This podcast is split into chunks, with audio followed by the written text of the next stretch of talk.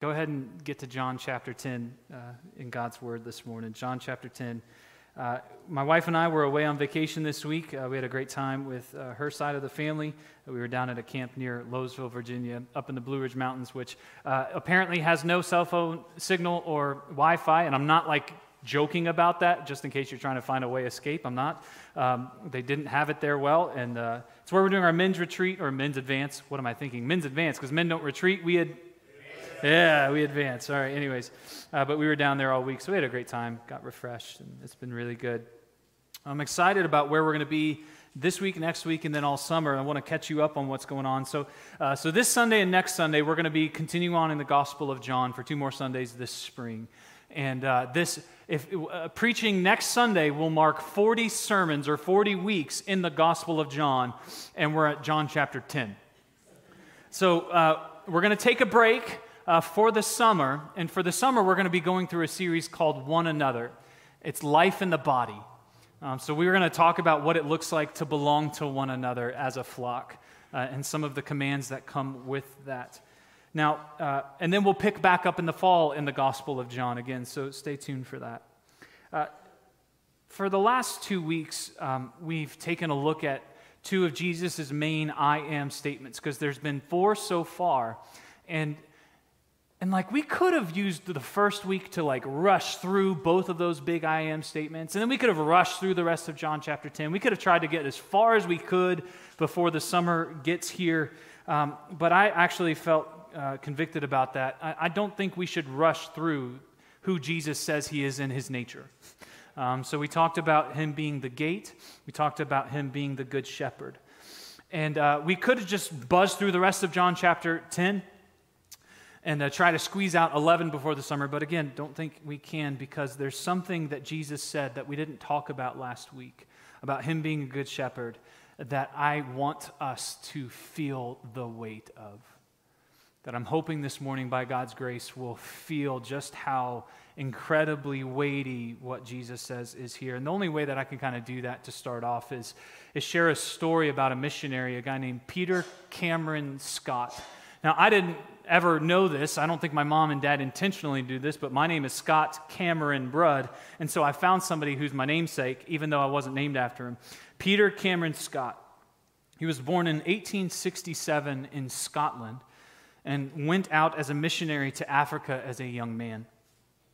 Like so many in that generation, he got malaria and had to come back to Britain.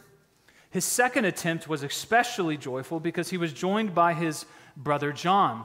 So if you can think about it, him and his brother get to go out on mission together to Africa and serve there.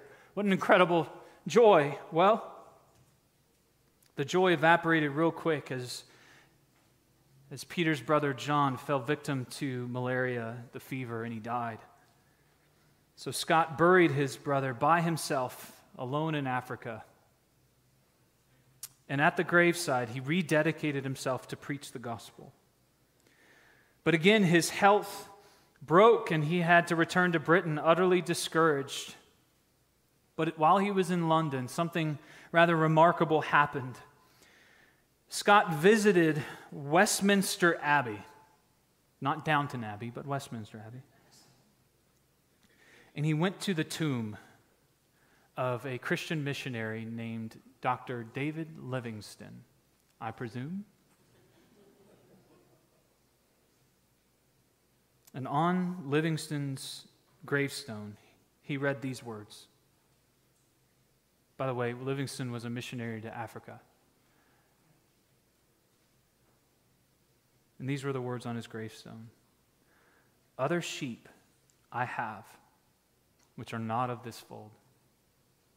Them also I must bring in. God used these words to give Peter Scott the confidence to return back to Africa for the rest of his life. And the fruit of that promise, that conviction, still exists today as he has founded what you might know as the Africa Inland Mission. It is a missions organization that has been around for over 125 years. They are currently engaged with 100 different people groups in the inland part of Africa. All because of a deep, weighty conviction that's found in this one single verse that Jesus spoke along the way as describing himself as the Good Shepherd. I have other sheep that are not from this sheep pen. I must bring them in also, and they will listen to my voice. Then there will be one flock, one shepherd. Guys, we've been in the Gospel of John for a long time now. This is the first and the most weighty missionary text in the Gospel of John that we've ever come across. And I would postulate this morning, I would argue to you that when Jesus said these words, he had you in mind. Unless you're an ethnic Jew. I don't know if we have any of those here. Hi. He had you in mind when he said this. In fact, I would argue that the only reason that we're here today, the only reason that we're able to gather around the gospel of Jesus Christ, having been saved by his great and free grace, is simply because of this truth here. So let me try to unpack it for you, but keep it in context. Remember, remember, Jesus is talking to who? He's talking to I would argue, only Jews. So, if you can remember, we just got out of John chapter 9, and the man who was born blind gets healed by Jesus. And then they interrogated this healed man. And then eventually, because he just testifies to logic, they kick him out of the synagogue, of the temple. They, he doesn't get access to God anymore, is what they're trying to say.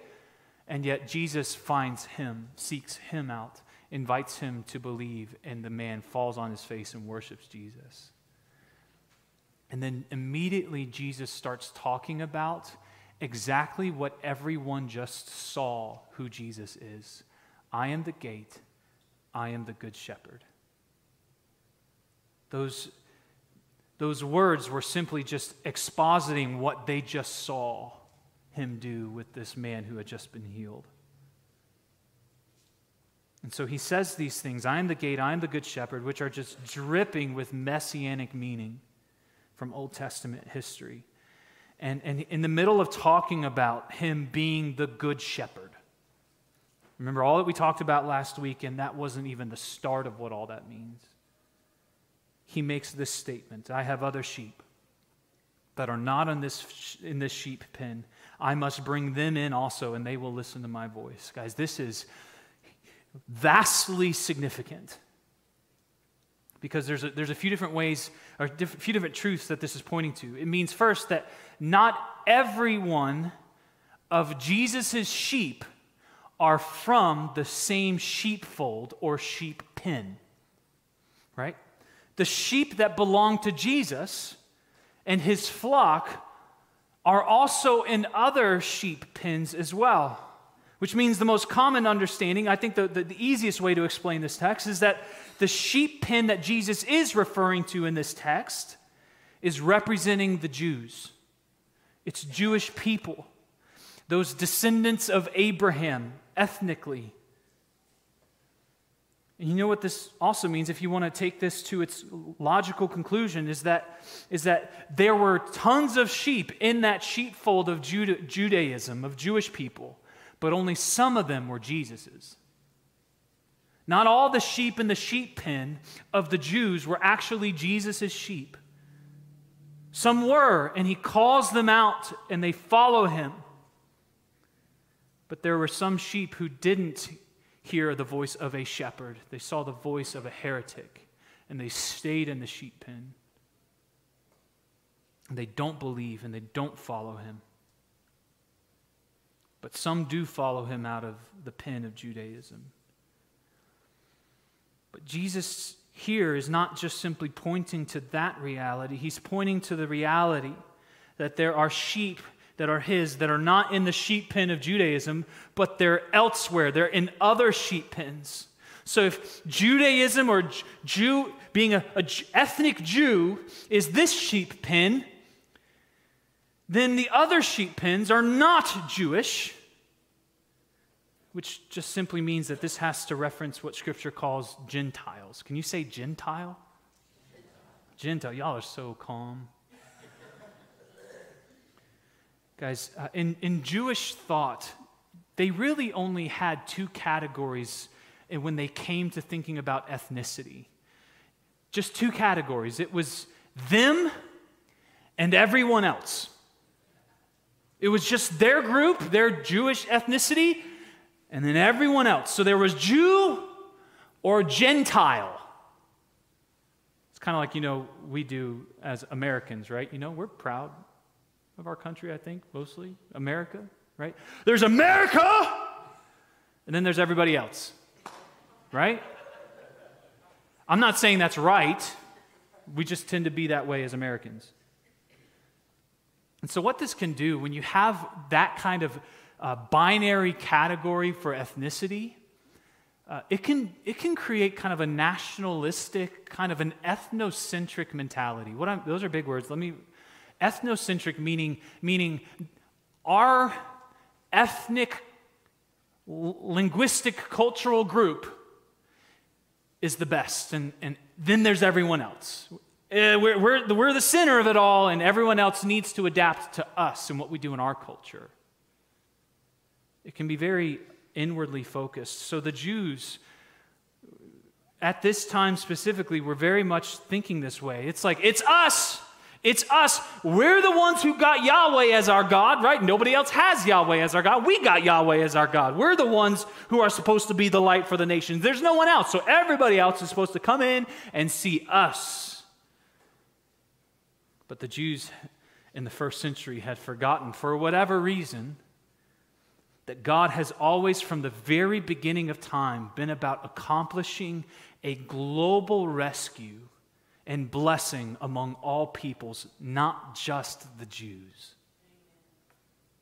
So we can even look at the curse given in Genesis 3 and the promise of redemption for all of Eve's offspring by the one offspring. We can look at God's promise to Abraham in Genesis 12 when he says that, that he's going to bless Abraham and all the peoples or all the families on earth will be blessed through Abraham. Or you can even go up to Psalm 67 when the author of the psalm is prayerfully singing that God's salvation would be known throughout all the earth, throughout all the nations, all ethnic people groups, that all people all over the world would praise God, that the nations would rejoice and shout for joy. And so that's Old Testament. That's been there the whole time. And, and in comes this guy named Jesus of Nazareth who keeps just doing, thing that, doing things that, like, man, this guy's got to be the Messiah. And keeping right in line with God's plan of global, cross cultural, every ethnos redemption plan, he says that he's got sheep that aren't just simply in this sheep pen. They're not just Jewish. He's got sheep that are Gentile as well. Guys, this is the ground for the Gentile mission for the kingdom of God. And, and not only that, but we see it elsewhere affirmed in the Gospel of John. The way Jesus prays in John 17, man, he is about everyone who's going to believe in him. You can also see in John, uh, let's see, John chapter 11, at the end, Jesus just raised Lazarus from the dead, which is coming this fall. Stay tuned. He just raised Lazarus from the dead and the Jewish leaders want to kill him. They're plotting to kill Jesus. And the high priest at the time was a guy named Caiaphas. And because he was the high priest, he was filled with the Spirit, and he starts to prophesy. And, and this, is, this is what he says. I don't think I have it on the screen. Just so just listen to the sultry sound of my voice. In speaking about Caiaphas, he did not say this on his own, but being high priest that year, he prophesied that Jesus was going to die for the nation, and not for the nation only, but also to unite the scattered children of God. Some people like to read in Jewish understanding, the scattered Jews. No, this is this is, in light of what we're seeing here, this is every sheep from every pen that belongs to Jesus. He's going to die to gather them in. This plan is a global, every ethnic group plan. This plan is uh, uh, of God's kingdom advancing across cultural and ethnic lines is not only spoken about and demonstrated in the way Jesus lives his life and ministry, but it's also seen and executed throughout the whole book of Acts, right? In Acts chapter 2, right? The church, the disciples are up in the upper room. They're waiting for Holy Spirit to come. Holy Spirit falls. They start speaking in other languages or tongues, you might call them, and, and they're preaching the kingdom. And, and there's tons of people there from different ethnic backgrounds. Scripture says there are Parthians and Medes and Elamites and Egyptians and Romans and Cretans and Arabs and they preach the gospel of the kingdom. And guess what happens? 3,000 people are saved.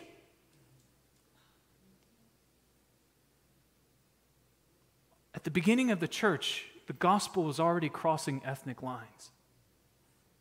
And not only that, we see later on in Acts chapter 10, Peter, he's seeking the Lord up on the rooftop. He's praying, and he has this vision, right, of a blanket coming down full of all animals that used to be called unclean. And God, in this vision, tells Peter, Get up and eat. And I don't know what, Peter, I, I, I relate to Peter so well because Peter's like, No, God. Like, who has the gumption to say no to God? Like, it's ridiculous. Oh, I'm more like that. But, anyways, so, so this sheep falls. He says, Go eat. No, I won't eat it. And, and then God says, What I have made clean, do not call impure. And that very moment, Peter comes out of the trance, and there's somebody knocking at the door, servants of a Roman centurion who have been sent by that Roman centurion, Cornelius, who had a vision from God to go get Peter, bring him to his house because Peter has a message for him. So Peter goes in response. He goes to this house. He preaches the gospel. The Holy Spirit falls. People are saved. His whole family gets saved. And this was Peter's conclusion. This I have up on the screen. This is what Peter came to. Now, I truly understand that God doesn't show favoritism ethnically. But in every nation, the person who fears him and does what is right is acceptable to him. Praise God. The good news of Jesus' rescue and restoration to the king and his kingdom was going to be for every single nation. And if you can remember, isn't that exactly what the Apostle Paul was for? Isn't that why God saved him? Right? Think about it. Remember, Paul, who was once Saul, while he was Saul, he was, he was a great persecutor of the way of the church. And, you know, he's just doing his thing on his way to the, on, on the road to Damascus. And, and Jesus is like, nah, you're not doing anything that anymore. You're mine. Boom, you're blind. And Pete, Paul's like, oh, okay, I've seen the risen Lord. Oh, my goodness. And, and so Paul's blind and he goes to the city and and, and, and, and Jesus gets Ananias, a disciple of his, to, to go and he's trying to convince him to go pray for the Apostle Paul. And then what does Ananias, what does Ananias uh, day? He's like, oh, he's a the church. And Jesus is like, nope, go. For this, this man is my chosen instrument to make my name, to take my name to the Gentiles, to kings and Israelites. Sure enough, that's exactly what Paul does. He is healed of his blindness. He's already got his Jewish background now uh, completed in the gospel of Jesus Christ. And he takes multiple missionary journeys all throughout the Mediterranean region, Eastern Mediterranean region. He's going to cities all over the place. And, and what he would do is he would go into these places and he would preach the gospel of the kingdom in the synagogues, right? In the synagogues, there would be some Jews who would believe. You can see that in the book of Acts.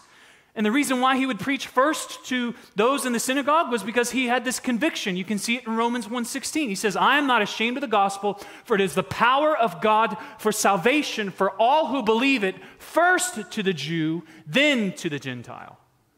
He preaches first to the Jew, and so he goes to the synagogues first, and he preaches there, and some people receive it, most people didn't. But in almost every city he goes to, after there, after he preaches in the synagogue, he goes out to the streets. He goes out to the marketplaces. He goes out to the other temples of other gods, and he'd start to preach the gospel to the Gentiles. And you want to know exactly what that looked like? I've got a, a video. You think we're ready? This is, this is what it looked like.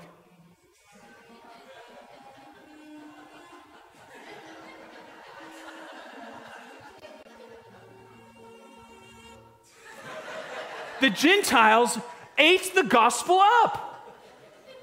They've been waiting for it.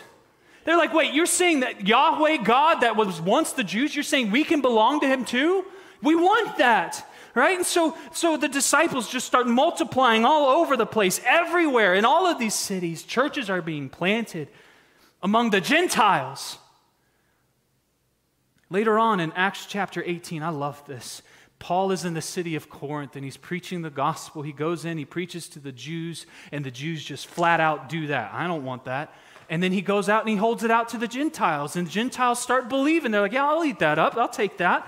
And that night, Paul is in his room and he's, he, uh, he, it says that he has a night vision from the Lord. And this is what it says Jesus says to Paul, Don't be afraid. But keep on speaking and don't be silent, for I am with you, and no one will lay hand on you to hurt you, because I have many people in this city.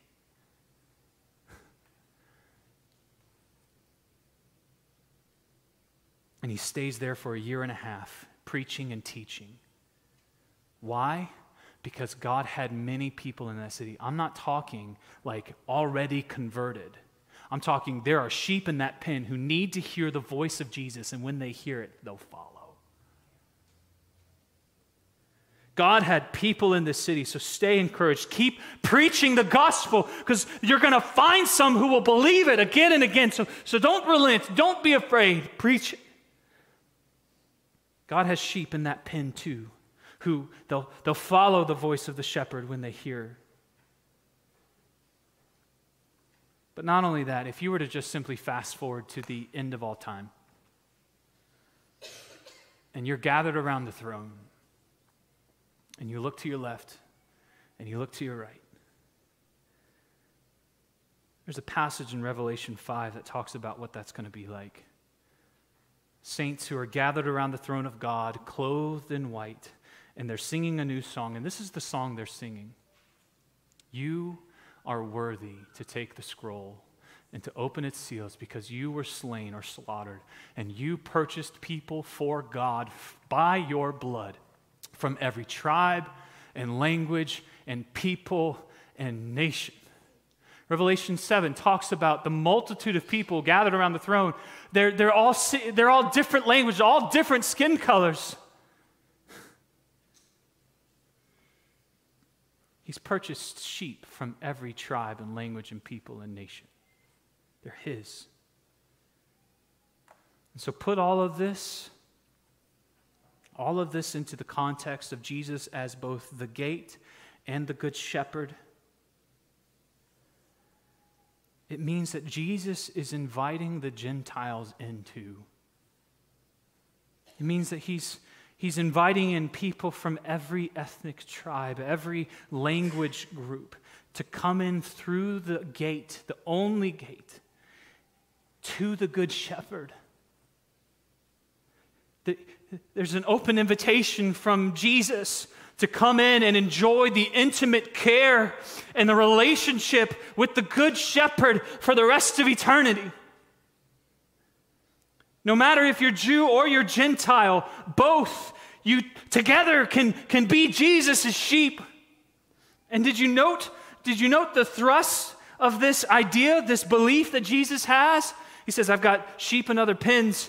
I must bring them in also. In other words, it's part of the command that he's received from his Father.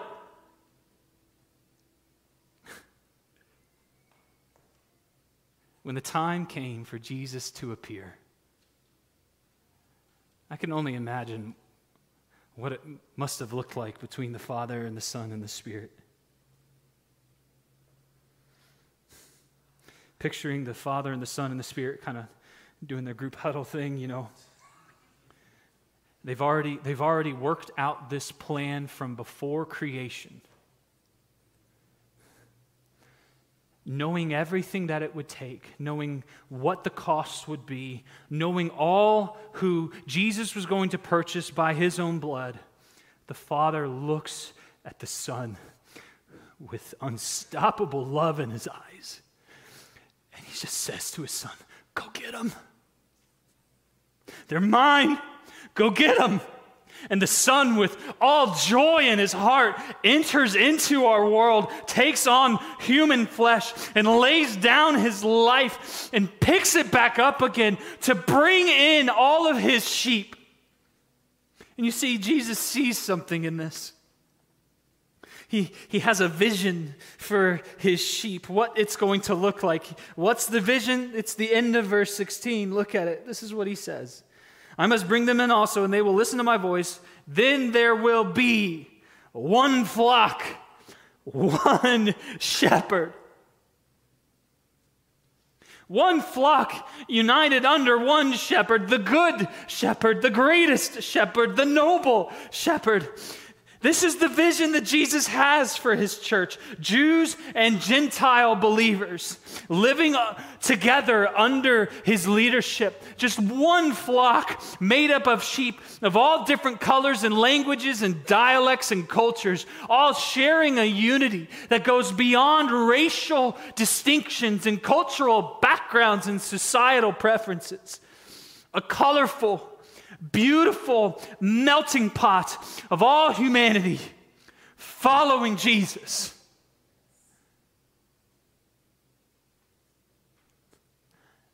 And that's Jesus' vision for his church. And that's exactly what's happened. And it still keeps happening today.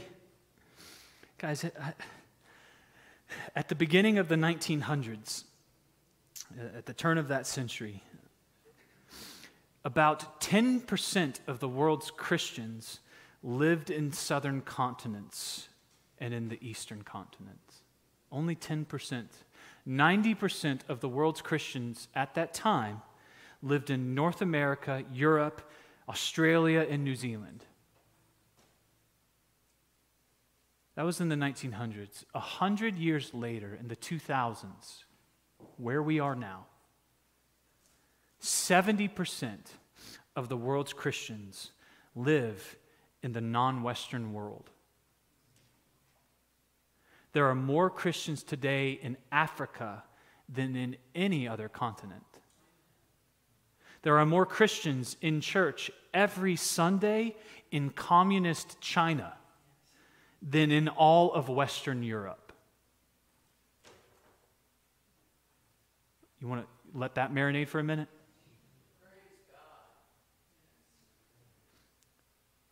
Which country do you think is the country that sends the most missionaries out? It's not us anymore. It's South Korea.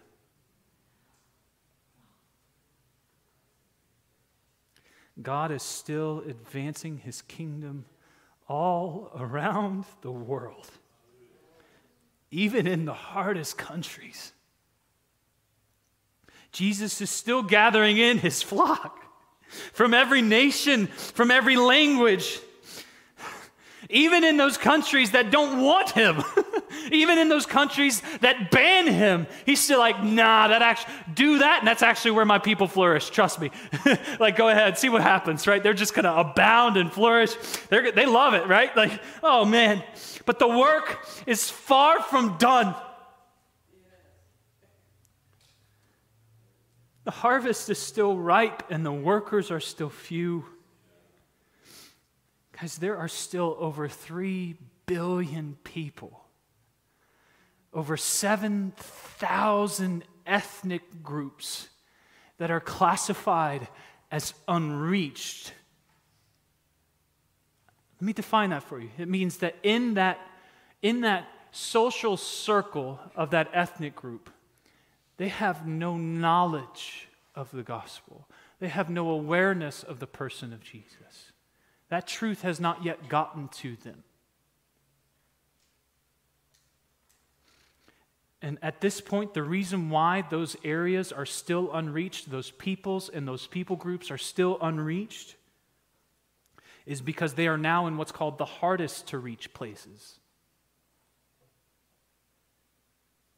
They're, in, they're behind countries. They're in countries whose borders won't allow in Christianity, like North Korea.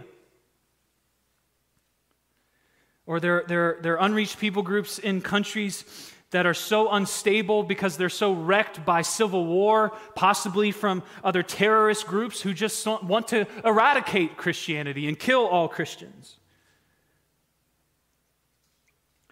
But Jesus still has sheep that need to hear his voice so they can be brought into the one flock that he died for behind those countries' borders. And that's, that's Jesus' vision for his church. One flock of his sheep, of all thousands of languages and ethnicities, all under his one shepherding care. That's his vision. And yet, you and I both know the answer to this. What is the most segregated hour of the week? Sunday morning at 11 a.m. Right now.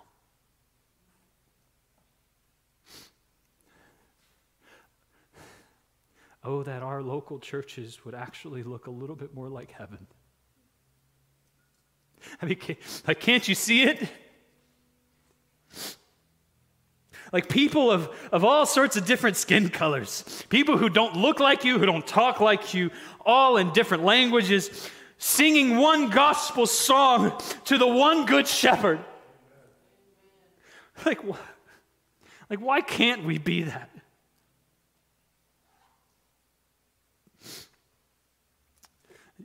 Usually, when I, when I um, when I give these sorts of challenges, uh, these calls to mission, uh, these calls to embrace the idea of a multi ethnic, multicultural, maybe even multilingual kind of local church body that's on mission to cross cultural lines. Usually, when we have these conversations, I usually kind of come across two sorts of, of emotions within people. Um, ones that I've encountered, uh, and, and, and I'm praying by God's grace that He'll eradicate. Uh, most often, when these challenges are given and these truths are explained and exposited, the two emotions that I come across are uh, people who are indignant or indifferent. Let me explain.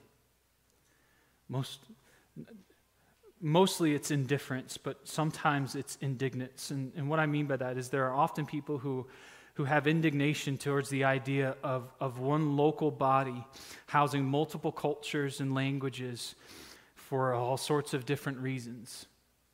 Uh, simple one could, could just be the, the inconveniences of it, right? Because there's some translation work that has to happen.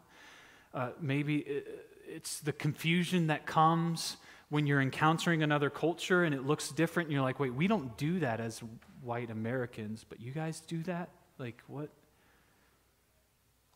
Or maybe, maybe, and, I, and, and I, this one I just need to say is that sometimes it's, it's still just some racial biases that are against people who look or sound or speak in a certain way. I want to say this gently. I, I, I think some of us are under the idea that racism is a thing of the past, and it, and it might be in certain ways, but it still lurks.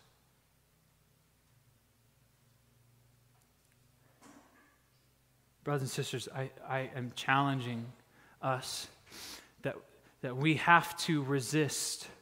We have to, based on God's plan for global redemption, we have to resist any kind of ethnocentric arrogance that's going to keep us from embracing and loving people who don't share our culture, who don't share our skin color, or speak our language. We have to resist any of that that will keep us from being able to reach across that line and say, we, No, we want you. We want you in this flock. We want you to know Jesus because he's free Like if you, if you find within yourself an unwillingness to, to even love somebody who speaks a different language or who wears a certain head covering or, or comes from a certain country, That's not a problem with them. That's a problem with the truth that's in your heart that God needs to renew your mind and transform you.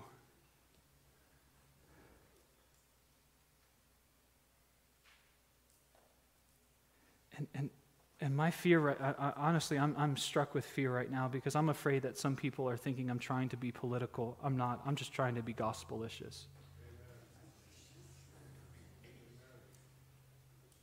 Church, can we just say that where God's grace allows us to cross cultural lines, that we can and should embrace gospel based ethnic diversity and Christ exalting racial harmony?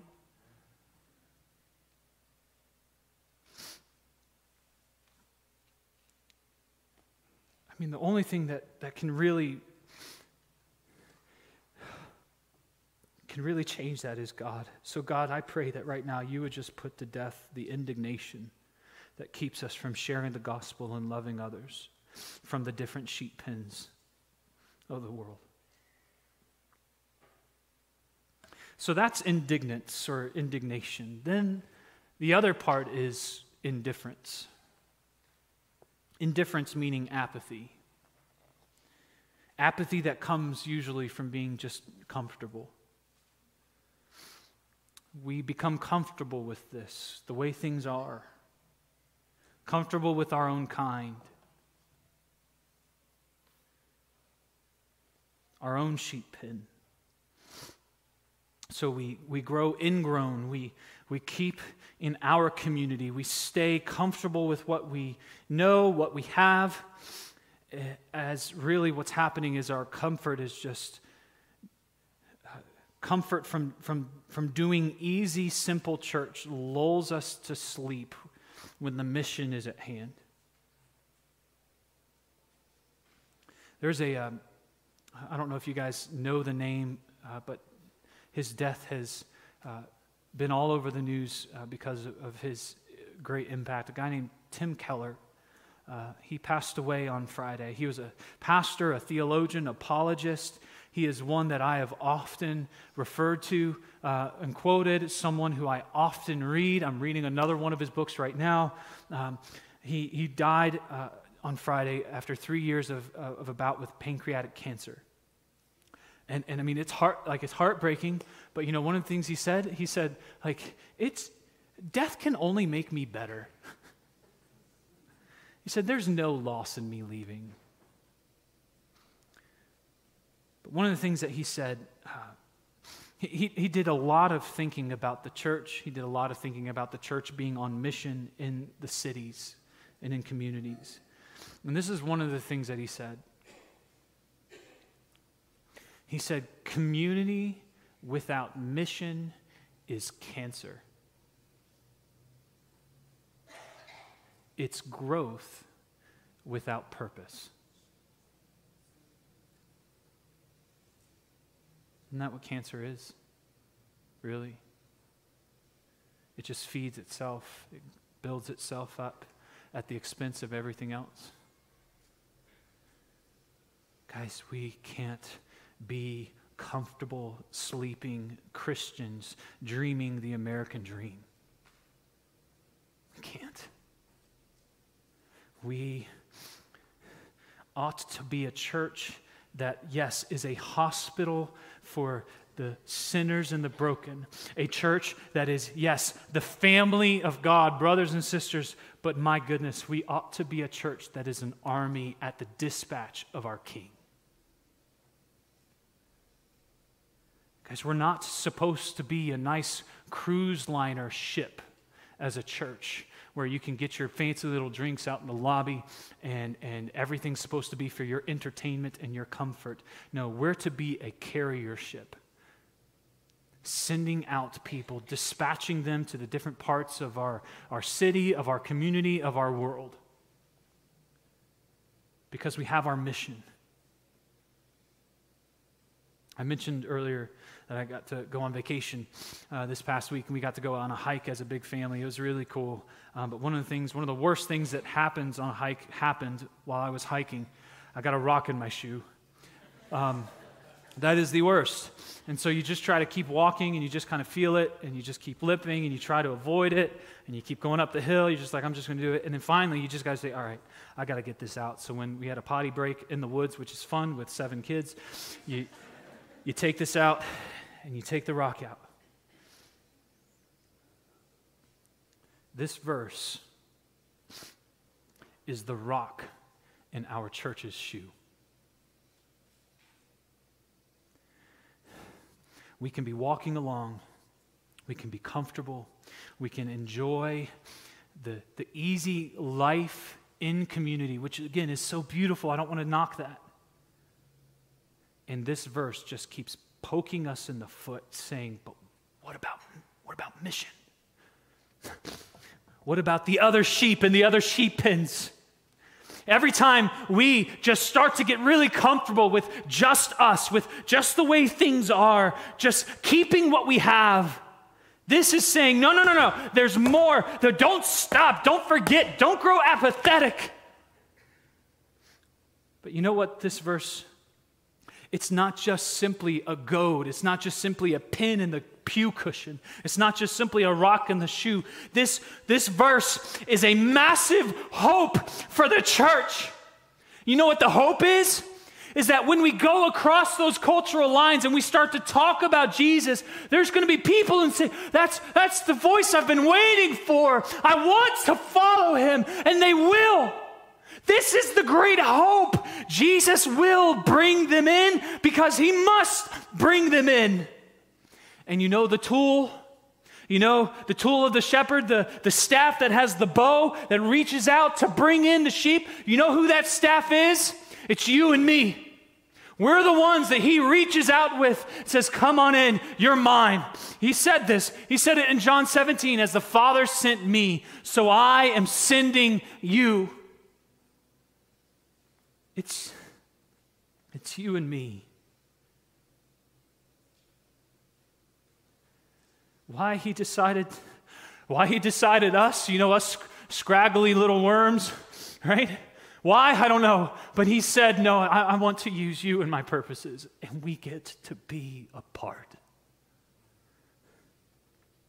It's why our, our mission as a church has as its last phrase we have love God, love people, and then what? Make disciples. And if we were to finish that whole sentence, it would be make disciples of all nations, of every ethnic group, in every sheep pen. It's why we as a church take 10% off of every offering that you give, and we give it away to missions. And I think we're trying to grow that percentage. Board of Administration, I don't know if I'm surprising you, but I think we want to grow it.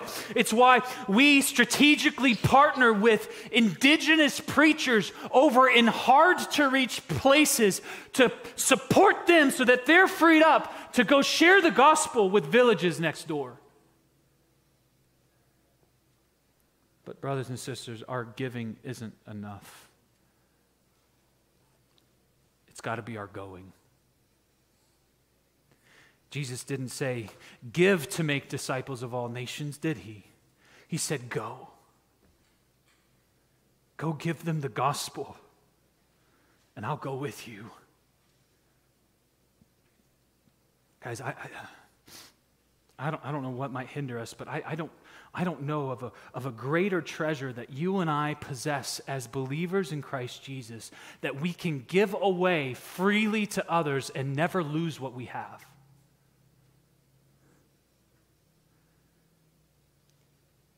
We can share the gospel. We can share God's love and, and, and, and invite people into the relationship with the Good Shepherd, all from different sheep pens all around the world bringing them in, the reward of Jesus' suffering from every sheep pen. Guys, what greater effort can we give ourselves to? Try to name one. Think of anything better to do with your life than this? I got nothing. It's this. And by God's grace,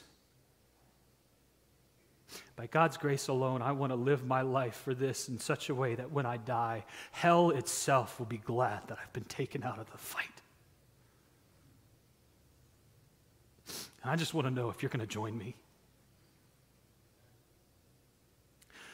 I don't know where we're going. I don't know what exactly we're going to be doing. But I know that we can't stay as we are. This is, this is infinitely more important than our 401ks and our major league sports. Jesus has sheep in other sheep pen. And as the Father sent him, he sends us to go and gather them in from every tribe and people and language and nation from every neighborhood to every community. One flock, one shepherd. Guys, what are we waiting for? You waiting for the courage? Uh, the, the, the freedom to go share with your neighbor who you're afraid might think you're weird after you share it?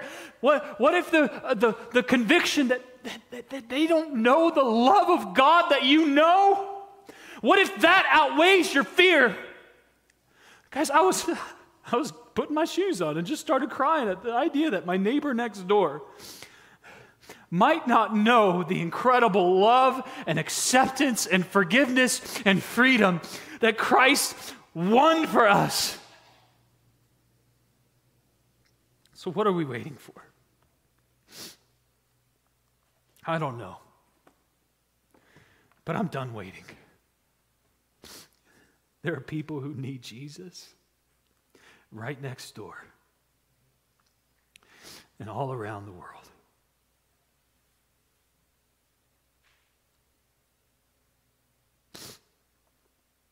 One flock, one shepherd. Let's pray.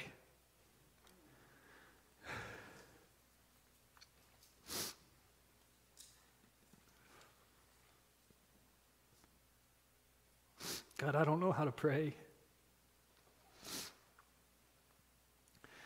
In passion, I could probably pray too harshly.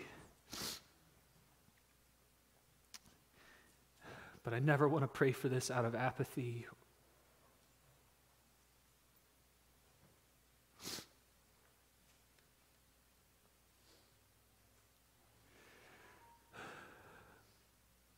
Jesus, you have purchased us by your blood.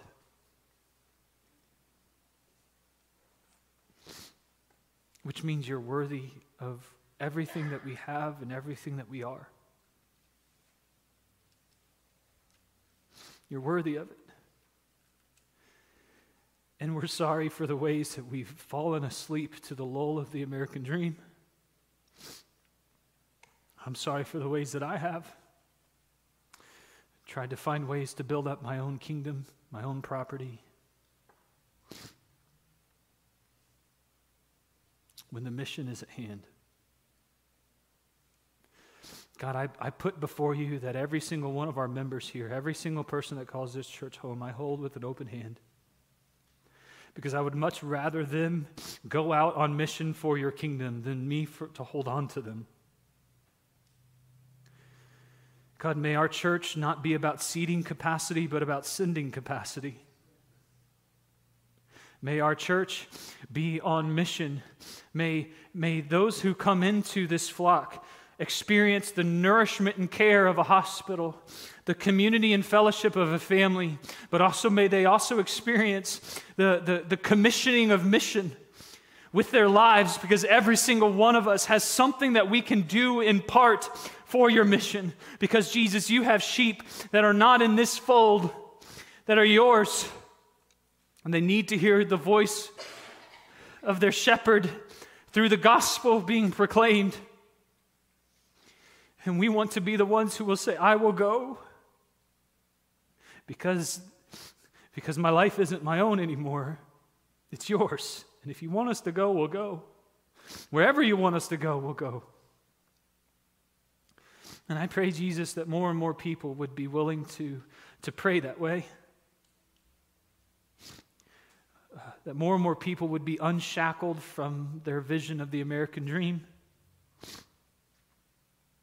unbound to it, freed up to go where you send them, to say what you tell them, to love whom they ought to love, no matter if they look or sound different.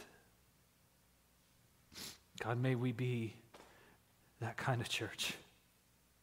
We love you. We offer ourselves to you.